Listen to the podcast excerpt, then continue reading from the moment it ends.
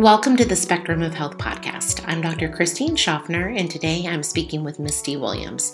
At 35 years old, Misty founded HealingRosie.com to provide high performing women with the resources and community to successfully confront the unexpected chronic health issues that women often experienced as they age.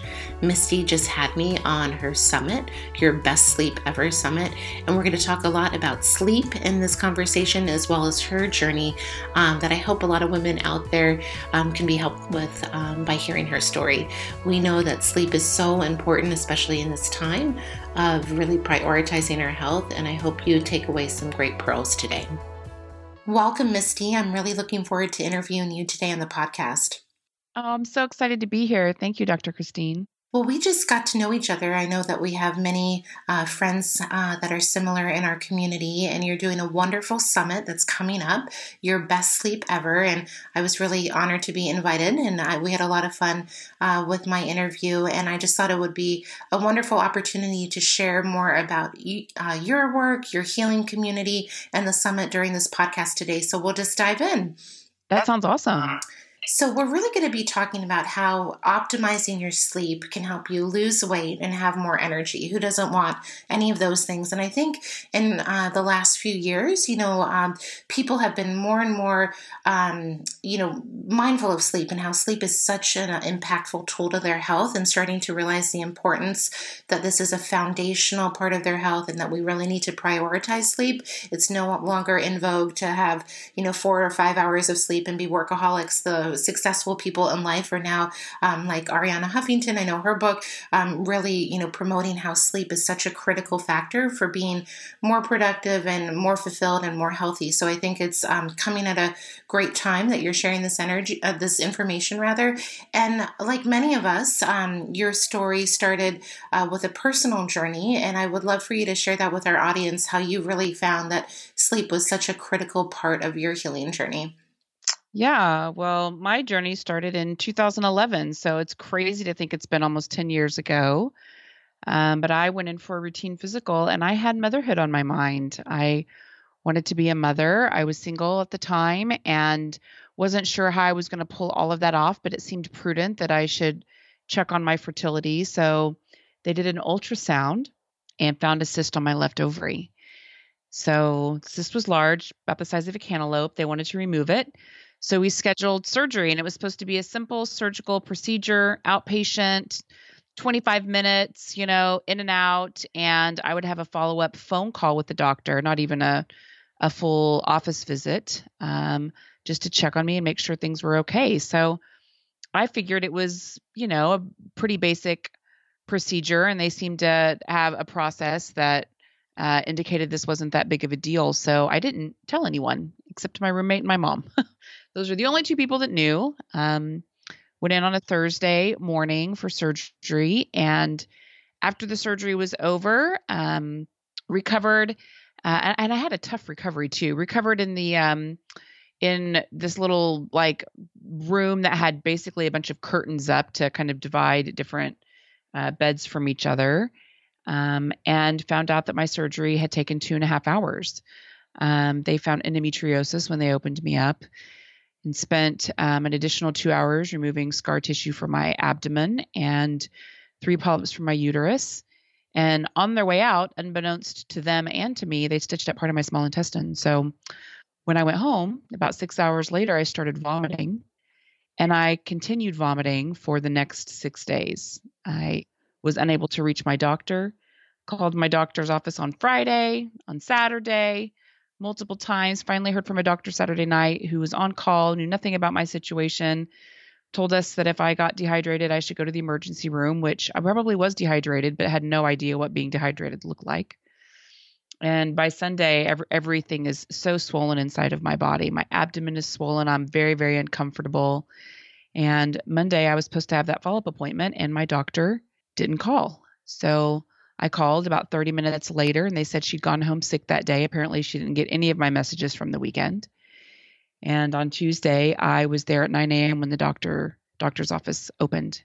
And I told the receptionist I was there to see the doctor. She told me to come back at 12:30, and I told her I wasn't leaving until I saw the doctor. And about 10:30, the doctor called, had me go to the emergency room over at Baptist, felt really, really terrible that she hadn't gotten my messages. And they wheeled me back for an MRI and found that they'd stitched up part of my small intestine. So I was admitted then.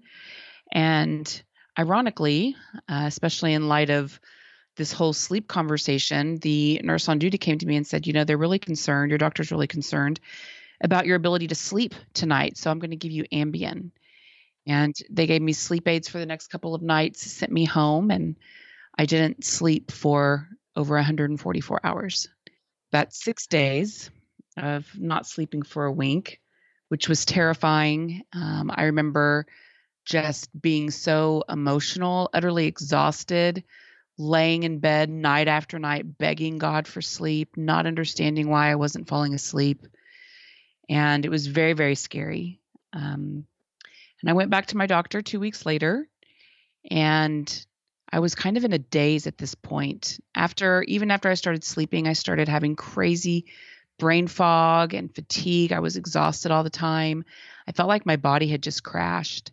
And she told me that I had endometriosis, and I asked her what caused endometriosis. She told me that I could Google it, that they didn't know what caused it, that she could put me on birth control or do surgery if it came back.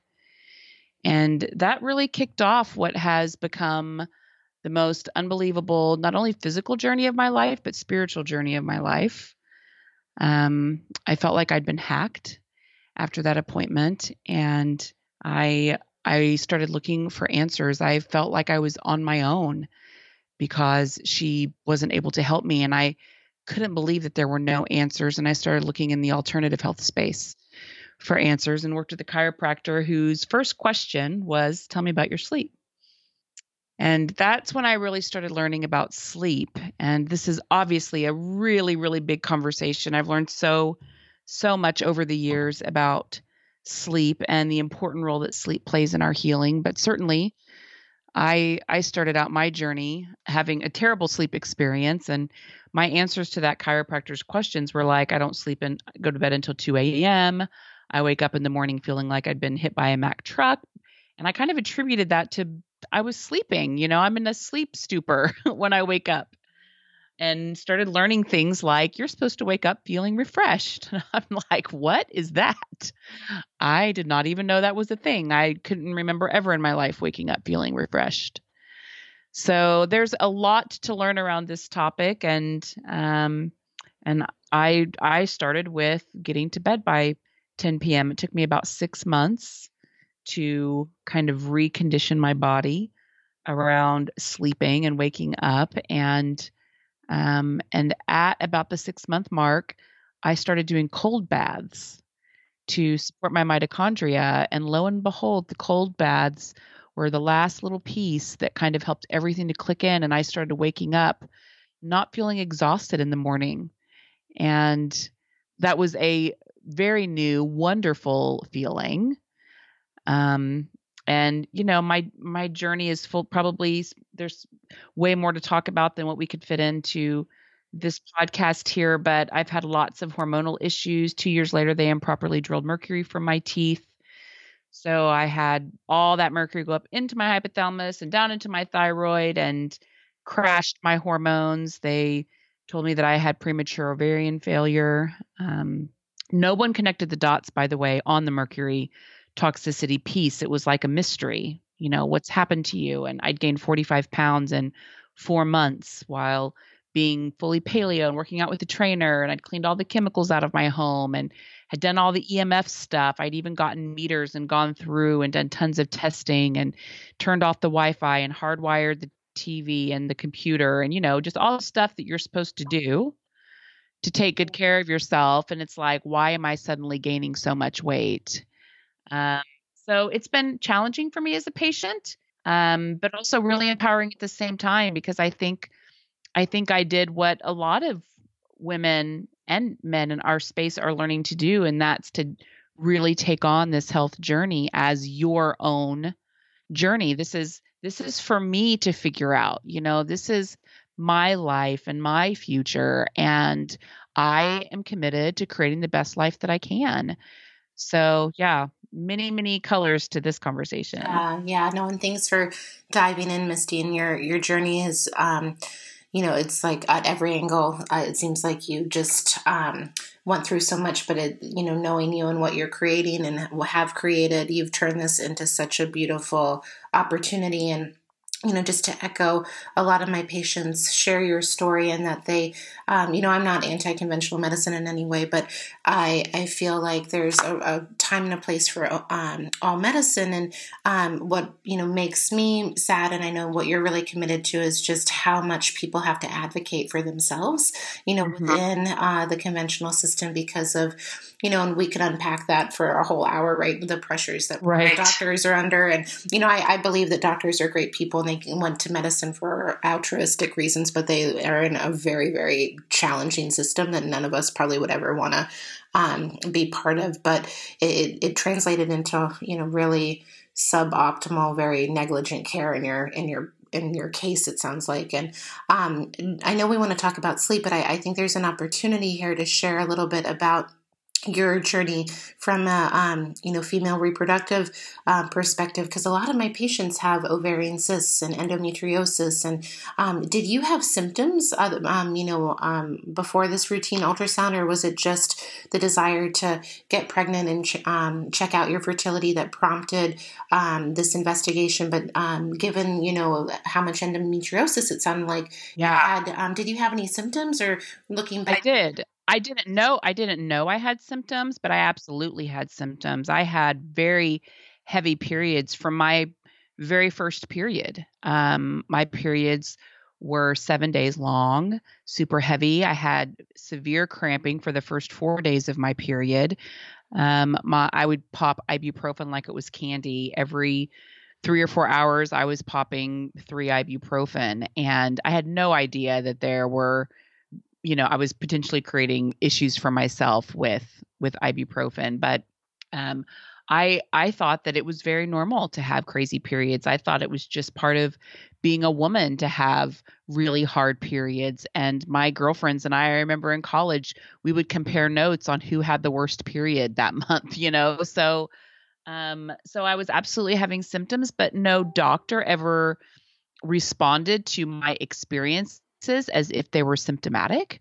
And so, um, so I, I just didn't have a clue. Um, after the surgery, I did have the the right surgery for endometriosis, which is called excision surgery, where they actually dig out the tissue instead of just kind of scraping the tissue, which allows that root to regrow. Um, I did have the excision procedure, and I I only have I believe I'm being factual here. In nine years, I've only had two periods where I felt anything in my abdomen, and it was like on a scale of one to ten, I'd give it a one.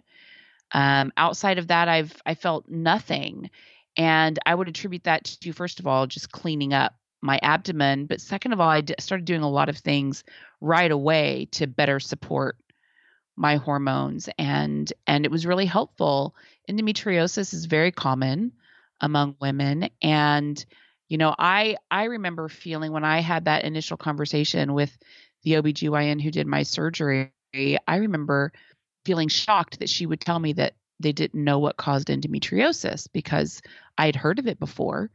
And i guess i just had this assumption that if you spend you know 12 years plus in medical school specializing in an area of medicine that you're going to understand disease. And what I've learned is that by and large across medicine, there's not really much of an understanding of the root cause of disease in the conventional sense.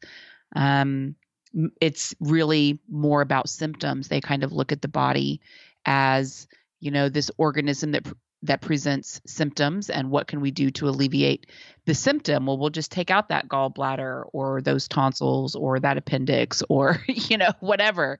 Um, they removed my appendix when i was 11 in for a different surgery because it looked big. That was why they took it. So you know i mean it's just a very different paradigm certainly than what i expected as a patient. Um, i looked at doctors as healers and you know that's not that's not really the paradigm of conventional medicine at all. They don't they don't purport to heal, which is why my doctor told me at the time that they don't know what causes endometriosis. That's just not their their paradigm. And I think that's a really important thing as women, especially women have a harder go of it than men. Our bodies are just much more sensitive to the environment than a man's body is as the perpetuator of the species. And uh, I think it's really important that women know that um, doctors are not necessarily healers unless that's their area of specialization. You know, we have wonderful doctors in the functional medicine space, in the naturopathic space. Um, certainly, there's many branches of um, of health, I would say, uh, not necessarily medicine, that care a lot more about healing. But I think if we can lower our expectation of doctors collectively and put ourselves into the driver's seat of our own health, we're able to create a much better experience. And that's what I had to learn the very, very, very hard way. I went through doctor after doctor after doctor telling me that my labs were normal and things were fine. Six months after my surgery, they found nodules on my thyroid while they continued to tell me that my labs were normal and everything was fine. And I'm freaking out because they found another thing that clearly pointed to the fact that I'm not fine, you know? So, you know, uh, years and years of that really it ended up inspiring me. I I found so many women struggling like I've struggled and it was really the impetus behind creating the Healing Rosie community because I wanted women who were patients that were learning how to navigate and advocate to have a place that they could come and get support and know that they're not alone and you know find tools and resources and strategies for navigating this journey because it's it's very confronting and challenging especially what it typically hits you out of nowhere you know certainly it did for me mm-hmm, mm-hmm. yeah and I, I love how you um you know reflected on looking at your cycles. I mean a lot of you know i'm a naturopath and um, you know we we learn at looking at the root cause of you know illness. And while we're an evolving profession you know we're all really committed at looking at okay what is the reason why? And not just giving people palliation or um, you know look um, at just you know surgery surgery medication right? We have a big toolkit. And um, you know, one of the things I think a lot of young women don't understand is that you know, our period should really be a non event as far as pain and, right. Um, you know, PMS. And, you know, we, I think as women, just collectively, since so many people experience these symptoms, we just kind of think it's normal. And I, I really like to reflect that. And I, I, see a lot of women with chronic illness and Lyme disease, and a lot of um, women that are in my office tend to have estrogen dominance and have yep. some type of form of PCOS or fibroids or endometriosis. And um, so I, I think it's just such an important important. Um, you know, if you're a mom and want to, you know, educate your daughters, or if you're listening out there, it's like if you are reflecting on your monthly cycle, and it's amazing. I mean, this happens every month, right? So to go into, mm-hmm. you know, such a symptom state every month is just not natural, and there's a reason why, and we'll we'll get into that. One thing I just want to um you know, I know since you do so much um, great work for your community, um, do you have some insights for women who might think that they have endometriosis, like a checklist of how to get that diagnosed? Because a lot of, when you go to the conventional world, a lot of, um, you know, there's not some obvious physical signs on physical exam, but they will say, oh, we could do laparoscopic exploratory surgery. And so, you know, what what's the in between? How can we, um, you know, how can we maybe get this diagnosis um, rather than just, um, you know, sign up for exploratory surgery as the only option. Right, I know. It's it's a scary prospect to have to go under too, just for them to check it out. Uh, you know, I think I think if we if we can hold this whole space as not the diagnosis isn't what's important. What's really important is rebalancing your hormones. And if you're having these symptoms, you very likely have an estrogen dominance issue. You can you can ascertain that from regular lab results. So, if you've got symptoms and your labs are showing estrogen dominance, then what you need to do is really work on rebalancing your hormones. One of my very favorite specialists in this area is Magdalena Wszelaki. And she has um, a community called Hormones Balance, and her whole focus is on really addressing the estrogen issue. Now, what I personally did for my estrogen dominance is um, taking progesterone progesterone rebalances that estrogen dominant state. Um, I also take a combined um, supplement of DIM and calcium D-glucarate to help thin out and support the liver in metabolizing estrogen so it doesn't build up in your system so much. I also cleaned out my my medicine cabinet, my bathroom cabinet, you know, uh, really looking in for those xenoestrogens in our environment that are mimicking estrogen and creating that estrogen dominant state inside of our bodies. And um, these chemicals that are estrogen like that are in our lotions and makeups and you know all sorts of products plastics these chemicals actually at the receptor site will bind to our receptors and create all sorts of havoc in our bodies. So those are the things that I did to deal with my situation. Um, there's also some a lot of dietary things that you can do, getting more bitters in your diet. Um, broccoli sprouts are really awesome. Um, but I would I would highly recommend Magdalena's work because I feel like she's done such a good job of really putting together some great protocols around this, and she works with women on this um, all the time and has really come up with paths that work. People follow her protocols and they get fibroids to shrink and nodules to go away. And I mean, she's just a pioneer for us. And I feel really grateful. Like, she wasn't around when I started.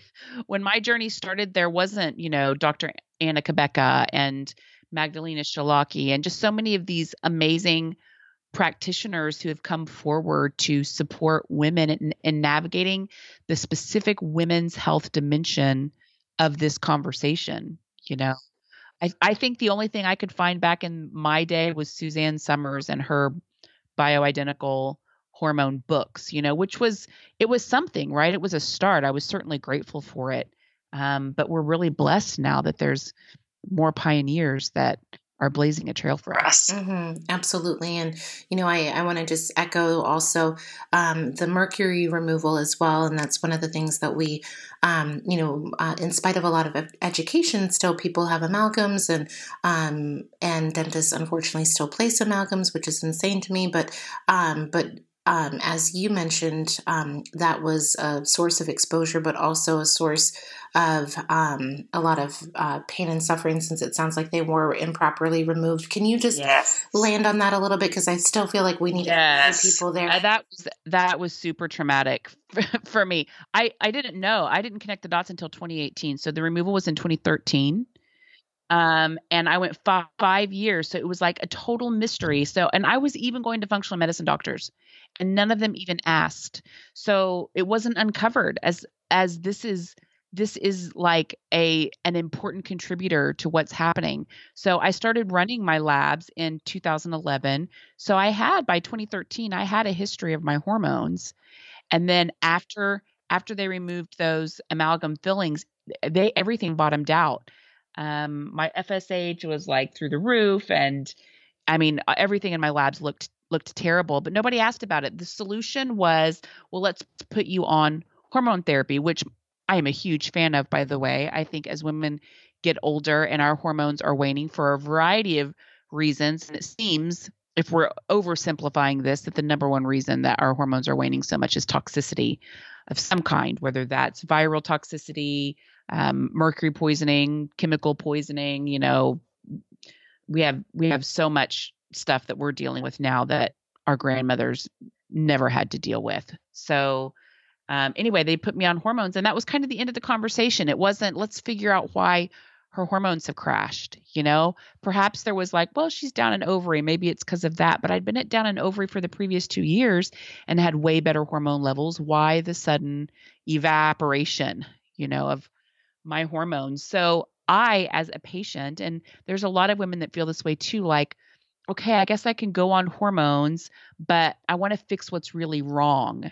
And getting help for that journey was unbelievably challenging to me. And it's really only through my own education of what's going on in the body and then kind of finding the people that have the awesome protocols and getting help from those people have I been able to manage my own health situation. You know, certainly like if people look from the outside, look at my lifestyle as far as, you know, my stress levels are really under control. I'm in a loving, supportive, awesome relationship. You know, I've got lots of good things going on in my life. I, I eat healthy. I definitely have a regimen that's intended to support my health, I still have, have challenges that I'm dealing with.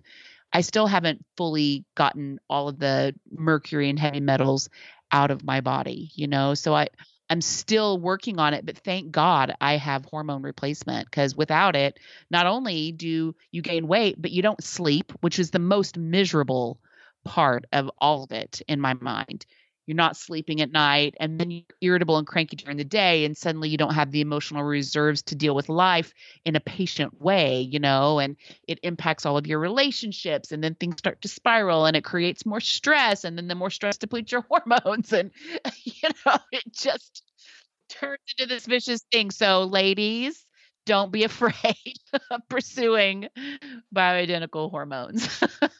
End PSA.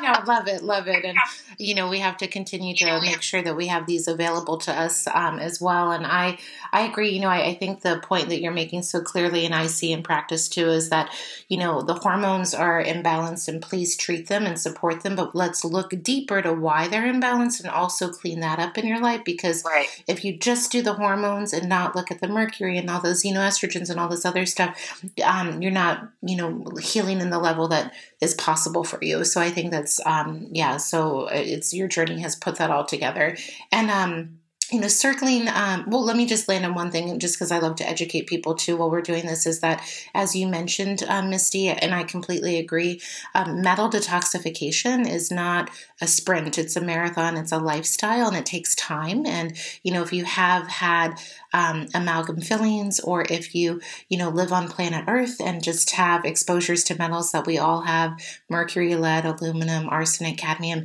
you know, it's really, there's a point in time of debulking your system from, you know, exposures, but it's a lifestyle. We're always exposed, no matter how clean your lifestyle is, where there is a level of control that we, we just don't have. And we just have to accept that and just, um, you know, eat your broccoli sprouts and looked at Magdalena's, you know, work and, you know, all of these things that we can do to live a healthy lifestyle because I, I just, um, I, you know, I always, um, you know, kind of a little bit like take a step back when my patients are like, "Oh, I've already done chelation," and I'm like, "Well, how many you know sessions have you had?" And they're like, three, and you know, it, this is this is a longer you know process, right? You know, it's, it's, yeah. I just want people to understand that and just be patient and gentle with themselves and, and just know that. But um, so Misty, circling back to sleep, sorry to derail us there. I just, you have so much wisdom that you've learned through your journey and so many women are still struggling with everything that you've gone through. So I just want to make sure people, yeah, just, you know, can see.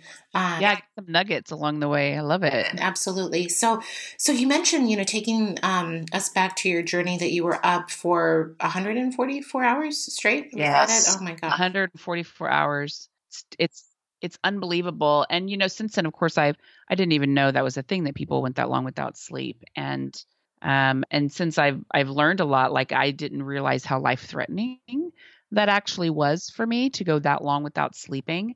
Um, I have I know of one other person that went nine days without sleep, and um, there was someone in the Healing Rosie community that recently said that she experienced that kind of sleeplessness for two months, and it in my head, I'm like, how is it even possible that you could be alive if you really went two months without a, a wink of sleep? It's it's really unbelievable to me that we're experiencing this. You know, um, it's uh, it's it's so unbelievably dangerous to our health. I mean, sleep is when we detoxify, our body heals, repairs, restores. Sleep is when we organize our emotions and memory from the day before so that we don't lose our marbles. I mean, there's a lot of really important things that happen when we sleep. And when we're not sleeping, it's like we, I'm thinking of my own journey and the amount of money that I've spent on healing protocols to try to get myself better, the amount that I'm spending on supplementation and biohacking and you know all the things. And if you're not sleeping it's like this program is designed to move you five steps forward in your journey but because your sleep is shot it's moving you one and a half. And you think of the time that you're investing and the money that you're investing to get like 20% of the results from your efforts that you could have gotten if you were just sleeping at night. I mean it really turns this whole conversation around.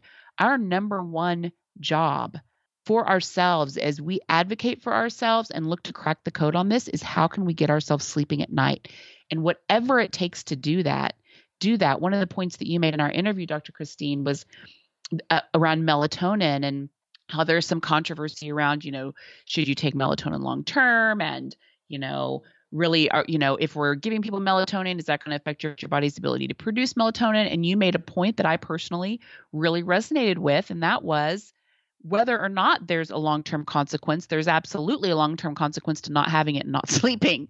So you, and you know at some point you just have to make the decision that if i if i do have to supplement this for the rest of my life i'm committed to doing that because my outcome is sleep. My outcome isn't preserving my melatonin production that's under what my body needs in the first place you know and that's totally by the way a theory you guys. We don't I, I, think science is inconclusive around that but you know people wonder aloud. And you know we i just think when i see the difference in how my body is responds when i'm able to sleep well it's just like a no brainer i have pulled out the stops in my life. I am a diva about sleep. I've got to get to bed at 10 even when i go we do these amazing events you know in this wonderful health space and meet meet amazing people and travel to wonderful places together. And i don't i don't do the late parties. I will sleep.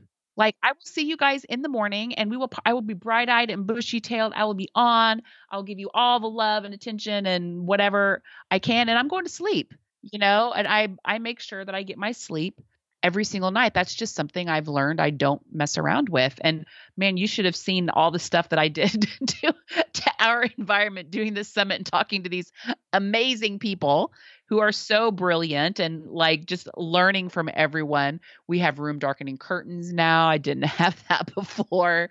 Um, just swapped out our our mattress for the organics bed by IntelliBed and got a chili pad and we've done like and it's it's amazing. I just bought my husband a chili pad, and he like we just um, got it about uh, uh, maybe less than a week ago, and his sleep has already improved considerably. Yeah. So I'm just, um, yeah, lowering that body temperature just it's it does wonders. We're able to sleep deeper when we're when our bodies are colder at night and it doesn't i don't lay in bed shivering by the way i don't know what you know people's preconceived ideas of a chili pad are you can you can control the temperature under you but then i've got blankets and a down comforter that i can pull up and make myself as warm as i need to be but there's just something about having this cold right underneath you that oh the sleep is so great. Mm-hmm. yeah you feel so good. Um so misty walk us through some you know what is your sleep routine? Or maybe before we even go there um if someone you know insomnia is one of the um you know most common symptoms i have you know my patients deal with and it can be anything from having a hard time falling asleep or waking up in the middle of the night and having a hard time going back to sleep or you know waking up too early. Um, so what are some maybe like a checklist of things to think about if people have insomnia? Um, what should they start um, you know be, like looking at in their lifestyle or in their health? And of course they'll learn more. Um, please please check out misty's wonderful summit but just some you know some clues for yeah. people to start thinking about. Sure thing. Well insomnia um, there there can be a lot of causes for it. So it's one of those things that you know I, I, wish i could say here's this this checklist of five things and then it'll be cured. You know why are you having why are you having insomnia? And it was really interesting to hear all the different perspectives that these amazing uh, experts and practitioners had on this conversation, you know, a lot of us just flat are not managing our lives well. We are perfectionists and overachievers, and we care a lot what other people think, and we're never enough. We're never enough for ourselves, and we don't want to confront and look at that part of ourselves that feels like we're not enough and we won't be loved. And because of that, we experience an unbelievable amount of stress and our ner- our nervous system our sympathetic nervous system is tuned and vibrating energetically way higher than is healthy for us and it's hard to come down at the end of the day. You know we we struggle to land the plane like the body there's there's so much cortisol in the body. It's it's like my 6 days without sleep. The reason I didn't sleep is cuz my cortisol levels were so high that I couldn't make sleep hormones it was just my system was flooded and overwhelmed. So that's what's happening with the way we're living our lives. And I mean, I'm I raise my hand as guilty. I have certainly all through my 30s the amount of stress that I was putting on myself and I didn't even realize it. It's like the frog was boiled slowly, you know. I was really accustomed to it. Um, there were things I liked about it. So to say, Misty, you have a lot of stress, but I I love it. you know, I I was my nervous system was tuned from a very young age to take on way too much responsibility. And I think that's a really big thing that we have to look at because we can certainly there was some great protocols and I'm happy to share some of the things um, that I did learn about working with insomnia that can be helpful. But it's like you can't, there's only so much that you can do with a protocol if you're not managing your life well. And at some point, we've all got to look at that. So I, in in fairness to this topic, you know, I think that's where we have to start. And there's a lot of really awesome things we can do if we're dealing with insomnia. You know, it could be a neurotransmitter problem. Um, it could be um, something that can be helped with amino acid therapy. I did an excellent interview with Trudy Scott about insomnia and anxiety, and she recommended um, a protocol that she uses with her patients using GABA and a couple of other things. She uses melatonin too. And melatonin was something that you talked about in your interview, Dr. Christine.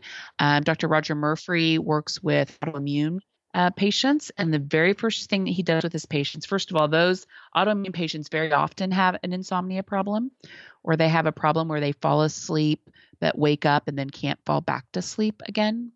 And before he does anything with his patients, before before he even dives into all of the diet protocols and all the things that you know we can do for autoimmunity, the first thing he does is get people sleeping because you can't heal if you're not sleeping. Like all the other stuff is negligible if he can't get his patients to sleep at night. So he actually outlined his entire protocol um, for us and what he does. Trudy shared her protocol too. So there's lots of practitioners that shared what they what their what they offer to their patients who are struggling. And there's a few ways to help. Um, I personally have really benefited from CBD. I love CBD. Um, I personally use Plus CBD, uh, their green formula, if I wake up at night and have trouble going back to sleep. And I'm really happy to say that it's been six months or more since that's even been an issue for me. Um, and when I do have that happen, it's usually there's something that's kind of changing in my regimen, changing about my life that's uh, creating that maybe if my hormones need to be dialed in a little bit more or something like that, you know, I'll struggle with that. The CBD can be wonderful. My partner um, has a an old injury in his shoulder that, for the most part, with some really great physical therapy and dry needling and a few things like that, he has under control. But every now and then he'll get a flare up, and that'll impact his ability to sleep. And so he uses sleep uh, CBD to help him sleep. There's also a a melatonin formula that um, that he's tried recently before bed that he just loves as well. So, you know, there's lots of things that we can do to to support what's, what's happening in our body. Some of us have just really compromised guts and because of that, we're not able to make neurotransmitters and sleep hormones. You know that that whole conversion process is interrupted because of of gut dysbiosis and certainly it's it's important to work with a great practitioner to kind of help get all that stuff under control. But in the meantime, there's things you can do. There's supplementation that you can take, and the majority of people will move the needle um, just by incorporating the right protocol. But outside of things like GABA and maybe tryptophan and melatonin and CBD, um, I personally am a huge, huge fan of minding your circadian biology.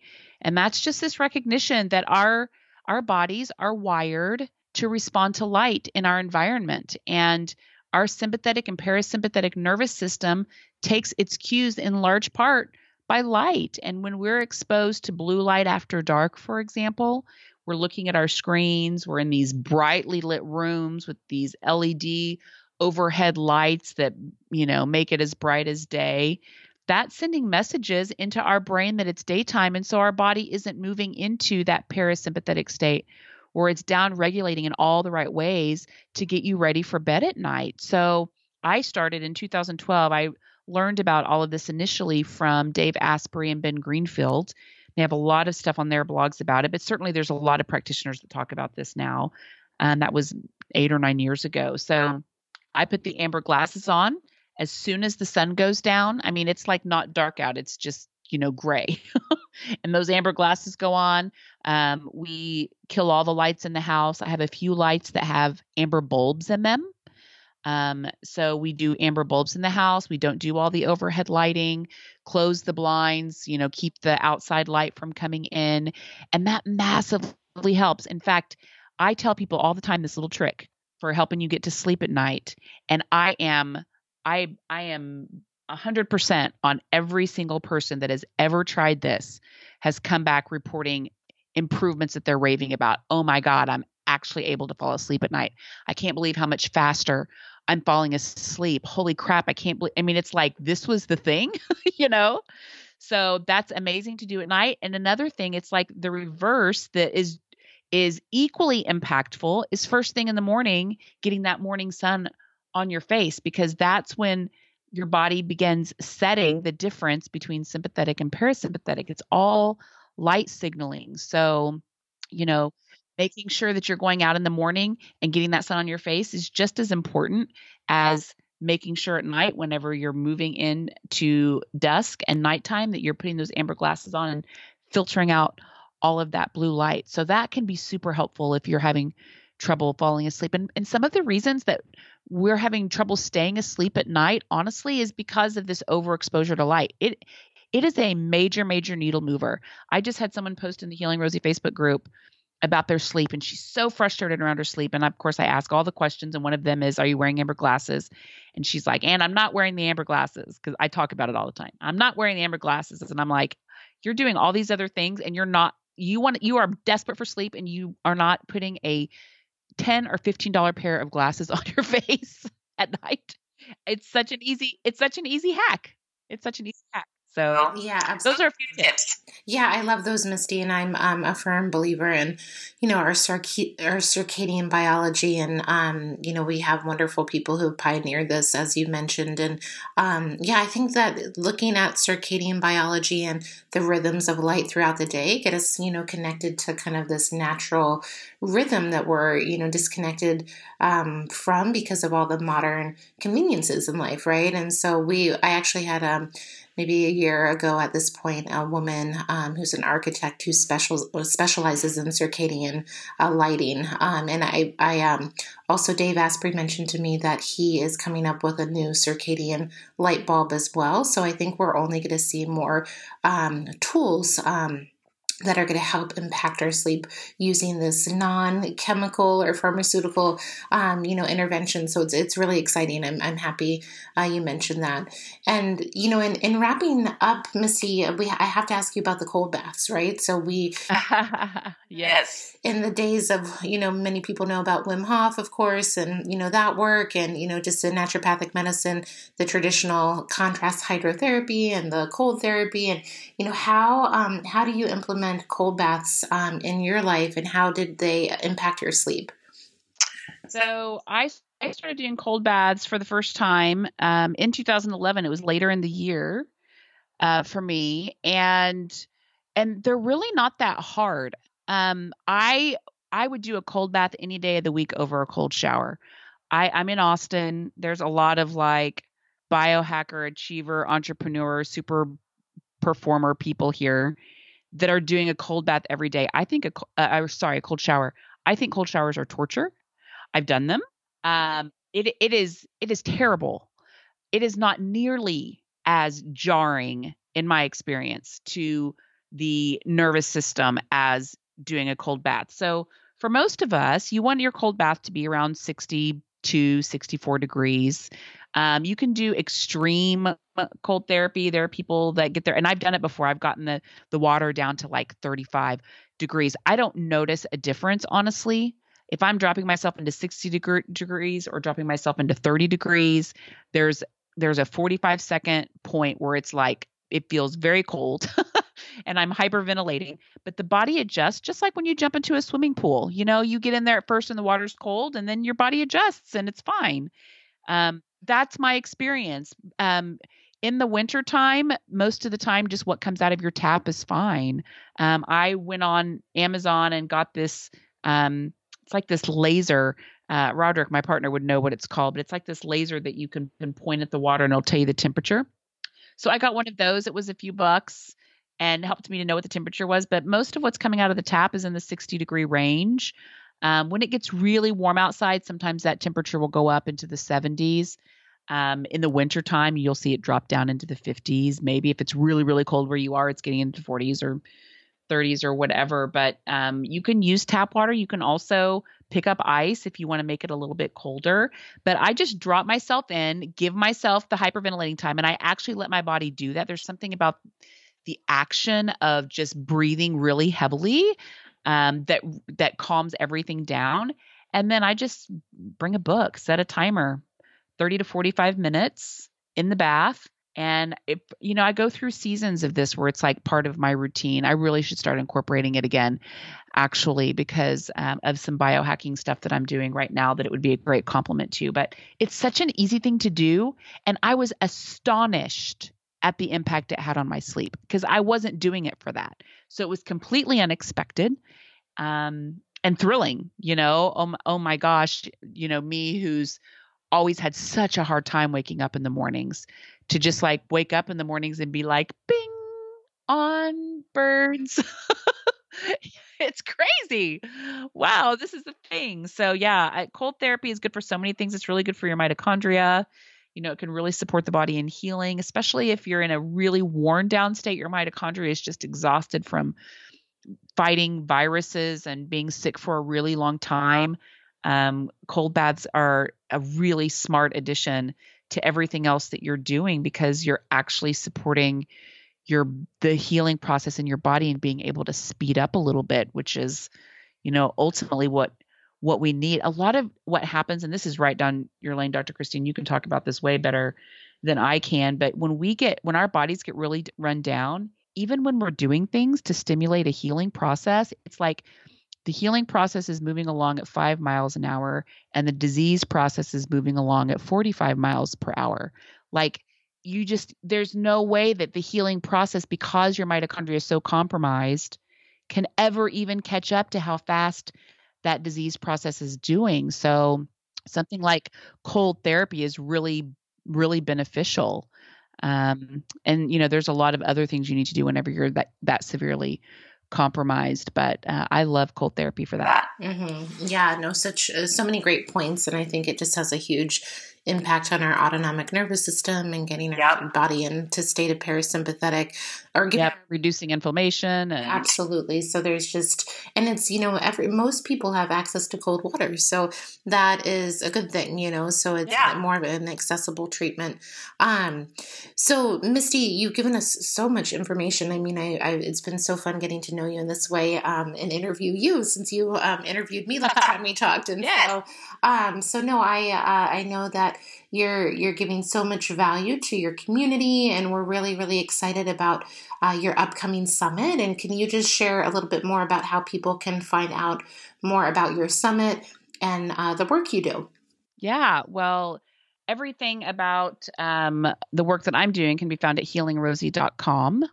Uh, we have a Facebook community that's thriving. We've got over 5,000 women in that community as of the time of this recording. Um, with the Sleep Summit, I expect that number to grow exponentially. The last summit I did was kind of the kickoff for this community. Um, but it's a great place for people to come and just get support. Hey, here's what I'm dealing with. You know, what have you guys tried? What's working?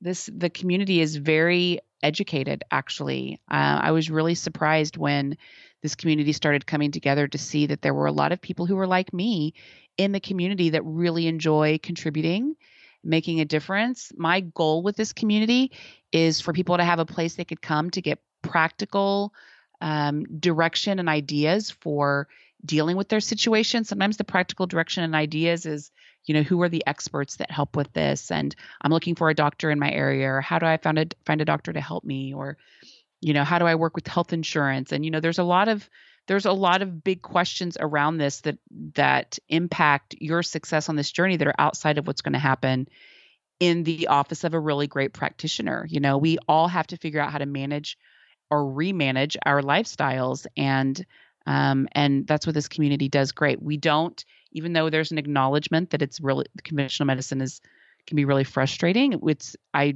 don't really love people complaining a lot about that. It doesn't help uh, it doesn't really serve anything what we want to do is have a positive place to come and get the support that we actually need let's focus on what we can do to move the needle there's there's nothing to be gained by complaining about what hasn't worked. So it's a wonderful community. Um, everyone is welcome. And um, I believe you are going to have a link to your best sleep ever in the show notes here so people can go sign up for that. It's a free event, um, March 16th through 20th um, in 2020. Um, if you're listening to this after those dates, you're still able to go and get access to the summit. Um, and check it out. We will be releasing around seven talks a day for seven days. I think there's some days that we have eight. I think there's just over 40 experts. Um, and then, of course, we'll have Encore Weekend the following weekend. So I would love for people who are struggling with sleep and are looking for some insights and strategies and really practical things that that you can do to improve your sleep to sign up. I love practicality. So in every interview, I'm asking questions like, "How? Okay, tell me the protocol. What do we need to do about this?" And um, and I hope that everyone is able to find the nuggets that are going to help them break through in this area because when you sleep, you can heal, and that's really that's really all of our goals that are on this journey. You know, we're really looking for a better quality of life and you can create that if you're sleeping. Mm-hmm. Absolutely. You've done such a fantastic job. And I'm uh, really looking forward to seeing your summit as well. And I appreciate you including me. And um, no, you just gave so much great information today. So I really appreciate your time today, Misty, and getting to know you. And I look forward to learning more from you. Thank you so much, Dr. Christine. It's been a pleasure. Thank you. Thank you for listening to the Spectrum of Health podcast. I hope you enjoyed my conversation today with Misty Williams. Please check out her summit. You'll see the link in the show notes, your Best Sleep Ever Summit, and I hope this can be impactful not only to your sleep, but to your overall health. Be well, everyone. I am thinking about everyone in this unique time, and please know that prioritizing sleep is one of the best things you can do for your health.